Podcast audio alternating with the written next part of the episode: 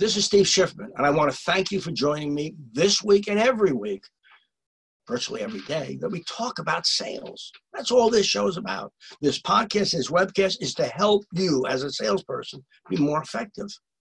And promise I made to you when I first started, the promise I wrote to you when I first started.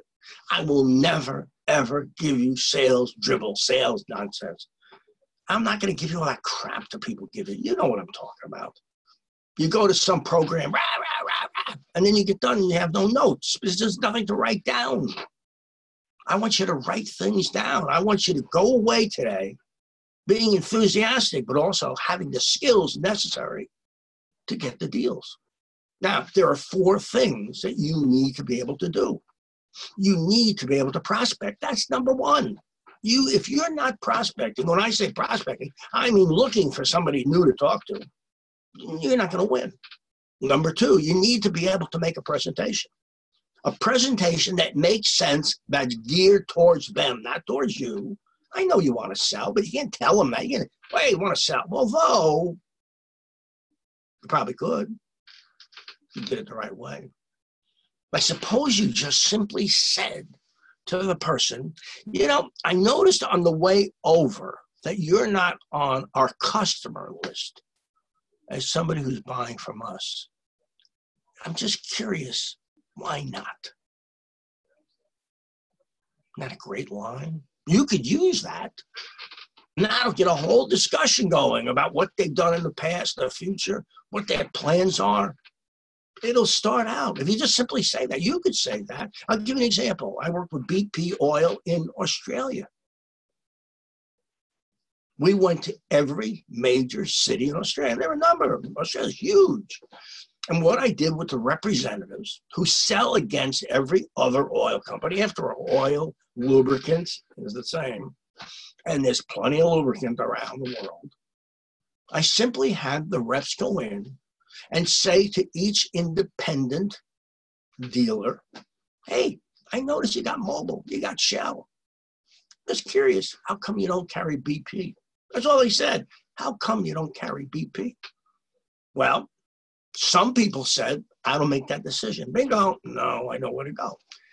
But a lot of them did. See, a lot of the people that make the decision about lubricants are on the floor. They're working with the, the cars or the trucks.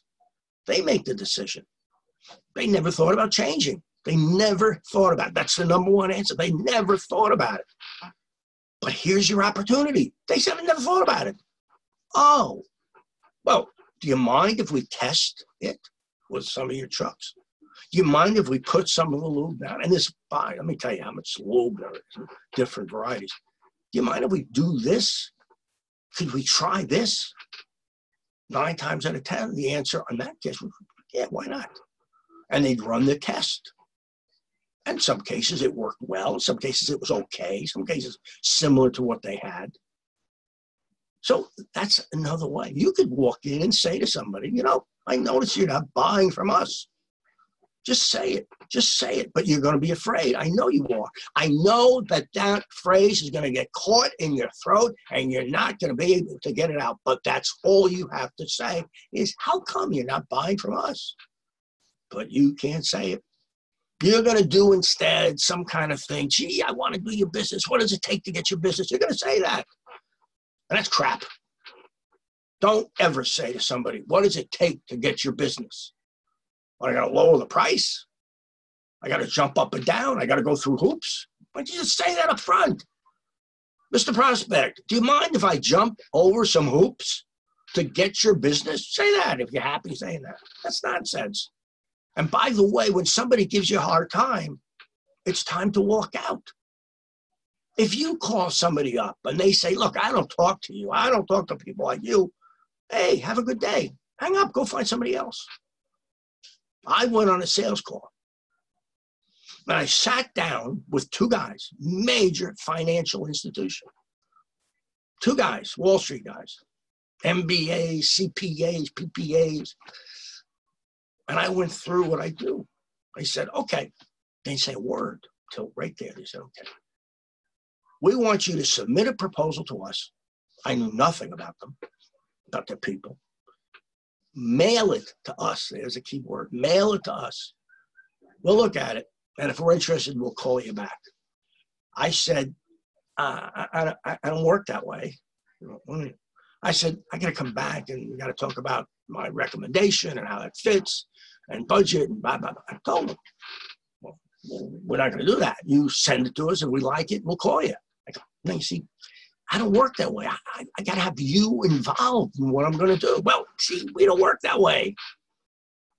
I said, okay, give me back my business cards.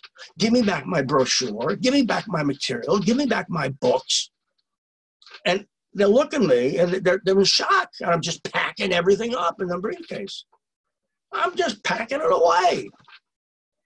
I said, here are your cards back. But obviously, I'm not talking to them again. Here are your cards. They were in shock because nobody had ever said to them, I'm not going to sell you. I eventually got the account with other people. Major account, turned into a major account, which I knew it was. But do you understand? Sometimes you got to go, uh, I'm not playing this game. If somebody says to you, mail it, it's over. Somebody says to you, we'll look at it and get back to you, it's over. So you need to have a process. You need to know what you want to say, when you're going to say it, how you're you going to say it. So first thing is you need to prospect. You need to meet more people. And I recommend to you that you're meeting five, listen to me, five new people every week. Five new, new people every week. That'll give you eight appointments total. You should go back. Five new people a week. You need to be able to make a presentation. The fact of the matter is, you just need to be able to discuss with intelligence how your product or service helps them do what they do better. But you got to know what they do. You have to have product knowledge. Product knowledge in the sense that you understand how your product works. But don't, don't, please don't be an IBM tech. Don't do that. You're not, you're going to pull the guy. He's not going to listen to you. Because he's probably not. And if he is, then you bring in a tech. And the last thing that you need is personal and professional development.